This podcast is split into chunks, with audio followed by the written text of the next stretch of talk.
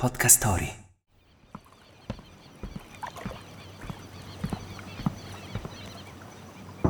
Pietro, posso vedere la tua stanza? Ma certo, Benny, vieni, entra. Ma che carina questa stanza, è tutta colorata. Sì, mi piace, molto confortevole, creativa. Vieni. Beh, sì, direi proprio che è super creativa, mi piace. The Millennials Family. Conosciamo la generazione Y insieme a Benedetta Mazza.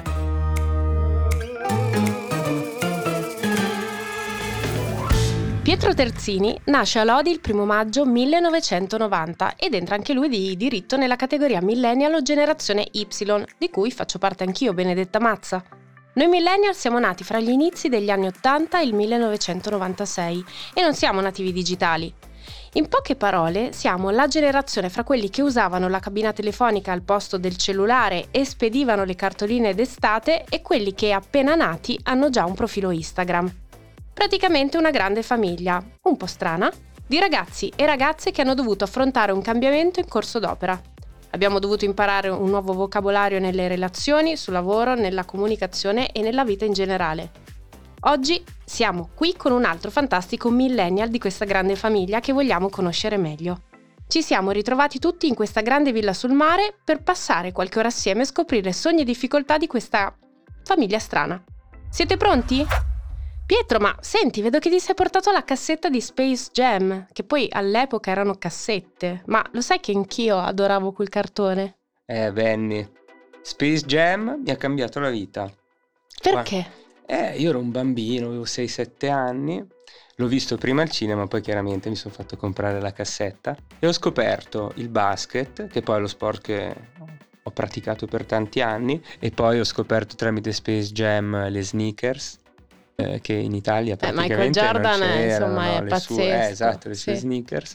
E proprio da quando ho visto quel film lì, un po' mi sono formato un gusto che è ancora lo stesso a distanza di più di 20 anni, no? E quindi è stato veramente formativo. Anche perché è veramente iconico quel cartone, non so se hai visto che adesso tra l'altro dovrebbe uscire a breve il nuovo. No, è già uscito in America, forse, con le bro. No, ma è già uscito l'anno scorso. Vedi che io sono indietro, no, tu sei proprio sul pezzo. Ma perché hanno fatto un teasing infinito che non si capiva mai quando uscisse, sarebbe uscito, invece è già uscito. Mm-hmm. Carino, però Space Jam l'originale è imbattibile, anche Jordan oggettivamente veramente imbattibile. Senti, ma secondo te quali sono magari i cartoni animati o i personaggi, quelli che hanno influenzato un pochino più la nostra generazione o magari le pop star, sai, quando eravamo ragazzini? Beh, allora diciamo che io ho avuto due fasi nella mia formazione, mm-hmm, da bambino e da adolescente, che sono state prima la fase diciamo Italia 1 e poi la fase MTV, quindi su Italia 1 tutto Dragon Ball, i Pokémon. Vero. E lì ero, non so, elementari, medie. Poi dopo invece ancora già le medie, poi superiori TRL sì, anche di Maccarini sempre. E poi dopo con Cattelan, giovanissimo Cattelan, Alessandro, ed è stato fighissimo, cioè a me piaceva tantissimo. Arrivavo a casa all'1:30, alle 2 iniziava TRL, poi magari non me lo vedevo fino alle 3 perché lui iniziava i compiti, iniziava alle 2:30. Ma scusami un attimo, non ti sembra comunque che magari i ragazzi d'oggi che hanno quella nostra stessa età oggi si siano persi qualcosa? Perché in realtà oggi siamo talmente tanto bombardati, no? Se ci pensi, da immagini, canali, cioè all'epoca sembriamo due vecchi, sì, però veramente. C'erano quei 6 canali, quei 10 canali, era tutto molto più facile e secondo me da un certo punto di vista era meglio, non so come la vedi tu. Sì, secondo me è un po' così, cioè noi ricevevamo degli input dalla televisione tanto, poi mi compravo anche le riviste, cosa che adesso non succede tanto, cioè io mi ricordo che compravo una rivista sull'hip hop che si chiamava Groove, che aveva dentro dei CD, che sì? Adesso non esistono, no. Con dentro, non lo so, delle demo di rapper, perché la musica rap che adesso è prima in classifica in Italia. E tu non hai mai sognato di fare il cantante? No, sono stonatissimo, però sono un grande fan, sono stonatissimo e niente, però secondo me noi in quel periodo ricevevamo degli input e poi, mm-hmm, stava un po' a noi, come dire, con la nostra curiosità, cercare, mm-hmm, di più, approfondire cosa ci piaceva, cioè c'era, come dire, un atteggiamento proattivo di ricerca verso quello che ti piaceva.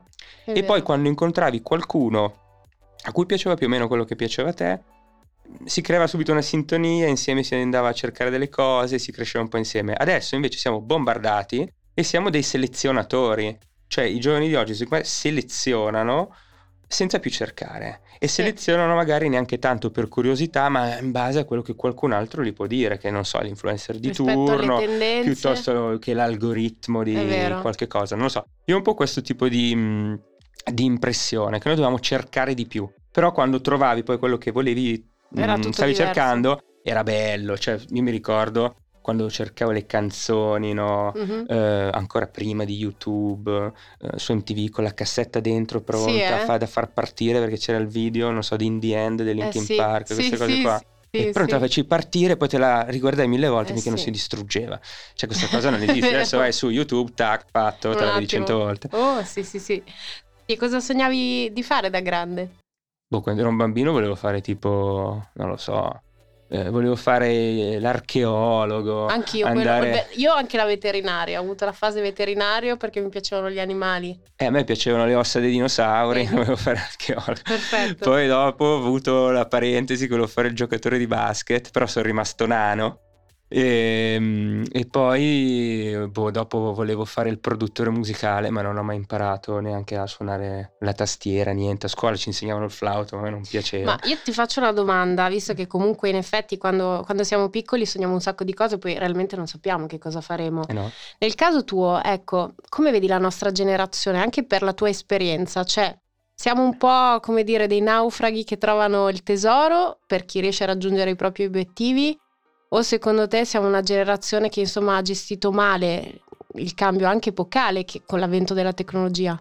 Secondo me a noi ci ha fregato un po' la scuola quando ci siamo formati.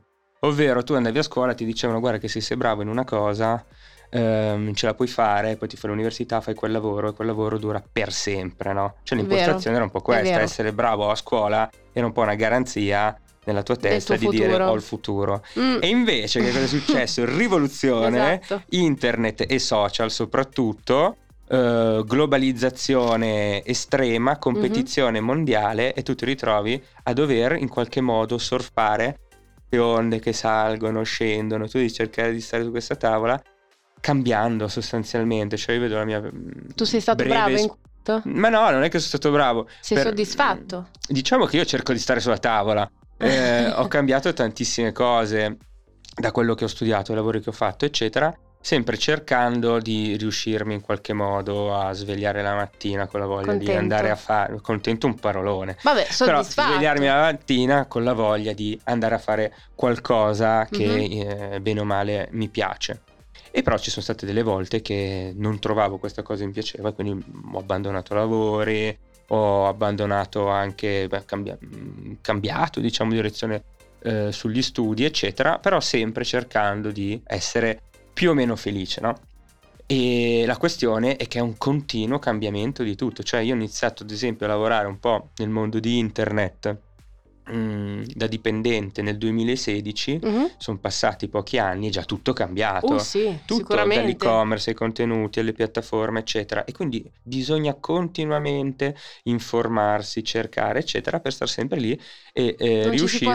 Non ci si può sedere secondo me. Cioè oggi chi può fare il lavoro per tutta la vita, non lo so, è il medico, magari l'avvocato, il notaio, ma chi fa lavori aziendali, manageriali di questo tipo secondo me deve sempre stare un po' sul pezzo, perché cambia tutto super velocemente. È vero, ma senti, come mai vedo tutte queste matite? C'è un astuccio pieno di matite, come mai le portate? Io porto sempre con me le mie matite.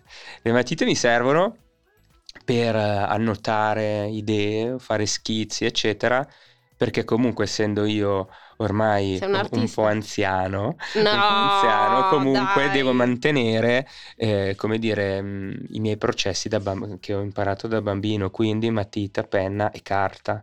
Io non riesco a fissare nulla se non lo scrivo e se non lo ripeto. Cioè tantissime persone magari prendono appunti nelle note con l'iPhone così, io non le riesco, del cartaceo, cioè ho bisogno della carta. Sì, sono d'accordo. Senti, ma a proposito di in generale il lavoro, ecco, parlando di una difficoltà, secondo te qual è la difficoltà più grande oggi per un ragazzo come noi della nostra generazione? Allora, per esempio, per me la difficoltà più grande è stata quella di entrare nel mondo del lavoro.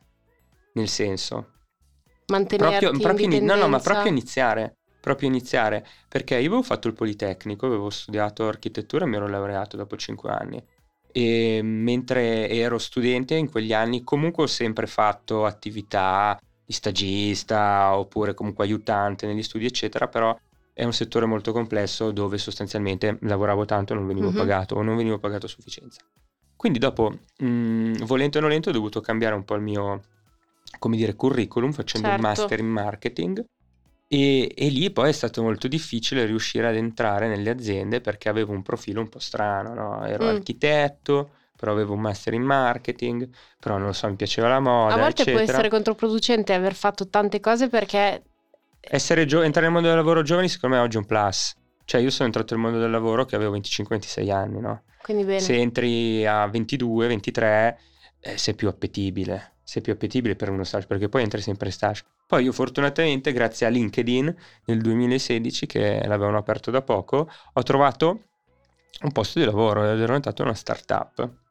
Però per me è stato molto difficile perché prima di tutto ho rinnegato un pochino il mio percorso di studi, e poi oggettivamente perché nelle selezioni ero quello un po' più anziano rispetto agli altri per fare gli stage, avevo un profilo molto variegato. Certo. Poi dopo, una volta che entri nel mondo del lavoro, il problema è farsi pagare a sufficienza per poterti mantenere. Cioè, secondo me è un bello scoglio per i ragazzi della nostra generazione. La vita è sempre più cara, ci troviamo comunque a condividere spesso e volentieri casa con amici eccetera, proprio perché le spese sono tante volte superiori rispetto ai guadagni. No, ma è totale. Quindi, perché poi comunque oggi qualsiasi lavoro richiede un grande sforzo sotto tutti i punti di vista, cioè ti prende tantissimo tempo, richiede che tu sia sul pezzo, che tu comunque dedichi le tue energie a quello.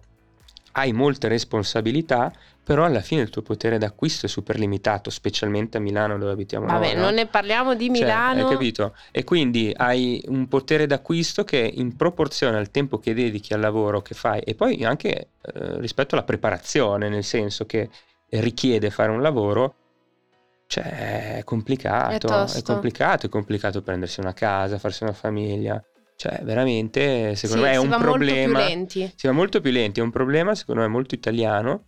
E poi c'è anche un discorso di tasse, che tassazioni, se sei indipendente come sono io, sono altissime, no? Ti capisco molto bene. Senti Pietro, a proposito, parlando di lavoro, io insomma ti ho conosciuto tramite il cellulare, perché così passeggiando su Instagram sono finita sulla tua pagina. Forse è per questo che hai telefono, caricatore, cover, AirPods, cioè ti vedo veramente sul pezzo con tutto l'aspetto tecnologico, perché tu in realtà comunichi e lavori anche in questa dimensione. Sì, soprattutto nel senso che io ho avuto il mio primo smartphone quando ho iniziato a lavorare nel 2016, prima un BlackBerry senza internet né niente, perché dovevo fare i modellini e i disegni, non dovevo essere distratto. Poi dopo ho iniziato a lavorare appunto nel mondo un po' della moda, dei social, e ho capito che comunque avevano un grande potenziale, no? E tramite il telefono, io partendo da nessun tipo di, come dire, conoscenza oppure di asset, facendo uscire contenuti tutti i giorni, belli o brutti, poi che negli anni ho affinato un pochino la tipologia di cose che facevo, sono riuscito a creare una piccola community, no? Sì. E da quello poi il tutto è cresciuto e sono riuscito, come dire, a trasformare quello che facevo come hobby in un lavoro. Però è stato un lavoro veramente di costanza, di attenzione, ma allo stesso tempo partendo da zero, cioè considerando come un'opportunità il fatto di poter utilizzare il telefono per arrivare a delle persone a cui poteva piacere quello che piace a me. Senti, ora io ti faccio una domanda che a volte, insomma, ad alcuni amici faccio, perché in effetti secondo me nelle dinamiche di vita può avere un'influenza. Secondo te esiste il destino o per te è più una questione di caso, quindi quel che succede conviene? Per intenderci. Dipende da come mi sveglio la mattina. Perché cioè nel tuo caso, secondo te, per quello che hai vissuto, per la tua personale esperienza, ci sono state delle cose come se fosse destino, no? Come se dovessero accadere, o magari se è stato il caso che ti ha dato un'opportunità e tu te la sei andato ad acchiappare. Ma secondo me è più il caso che ti mette in certe condizioni, e poi nel mio caso sostanzialmente da tutte le situazioni in cui mi sono trovato ho cercato di tirare fuori qualcosa che mi potesse aiutare per il caso successivo. Ok. Ok, quindi se una specie di caccia al tesoro. Sì, poi mettendo insieme tutti gli elementi, no? Adesso sono in una fase della mia vita e tu dici, il destino, perché il caso ti ha portato lì. Non lo so, secondo me uno si ritrova in delle situazioni.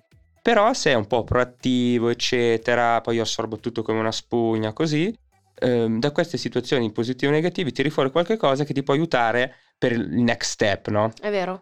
È un po' imparare, così. No? Sì, sono d'accordo. Senti Pietro, io di solito porto agli amici che insomma vengono a farsi un weekend in questa villa tutti insieme un regalino, e nel tuo caso ho pensato di portarti i biglietti per andare a vedere i Lakers. Ah, Los Angeles. Andiamo l'anno prossimo a vedere i Lakers. Che miseria, che meraviglia. Che poi io immagino una persona come te possa, al di là che sicuramente insomma andare a vedere una partita del genere è fichissimo, però ti ispirano magari andare, viaggiare, conoscere altre realtà, i colori, i profumi.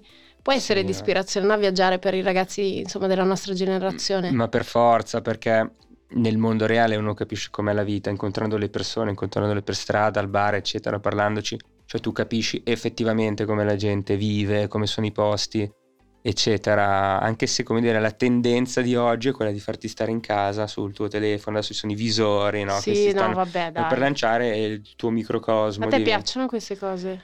Ma non lo so, cioè io le avevo viste quando ero più piccolo nei film di fantascienza, no? Mondo parallelo. E dei film di fantascienza me ne ricordo uno con tipo Bruce Willis, in cui il vero corpo era a casa sul divano e poi c'era un, come dire, un alter ego, una specie di robot che camminava per la città e viveva la vita vera. Cioè no, io spero di no. Meglio prendere un biglietto, un aereo e catapultarsi dall'altra parte del mondo piuttosto. Beh, ma direi di sì, piuttosto che stare lì col visore e far finta di... Poi i ragazzi della nostra generazione in ogni caso è difficile che nascano in un posto e muoiano nello stesso posto. Magari la generazione prima di noi sì, invece noi siamo comunque, insomma, come dire, pascogliamo, ecco.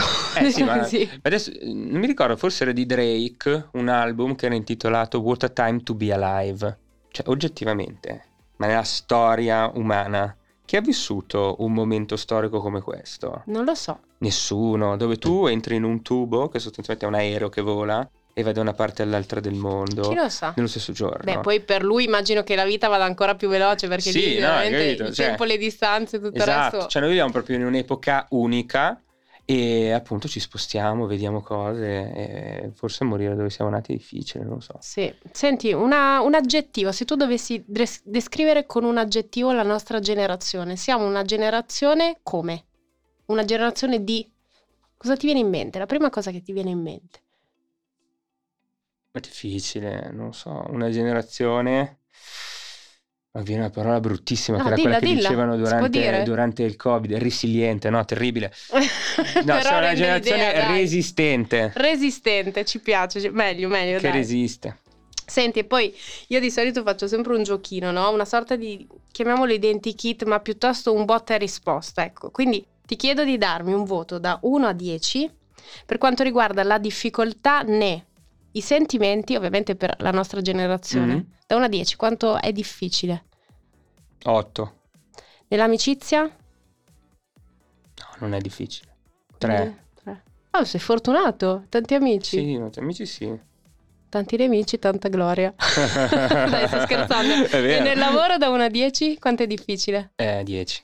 Ah, quindi secondo te il lavoro è la realtà più complicata? Secondo me la realtà più complicata è il lavoro, perché poi dopo quando sei a posto col lavoro, anche da un punto di vista sentimentale sei più tranquillo. Sì, è vero, questo è vero. Invece gli amici, nelle difficoltà sia amorose che lavorative, sempre, al massimo una birretta al bar e fanno un po' come dire da psicologi. E porti a casa la giornata.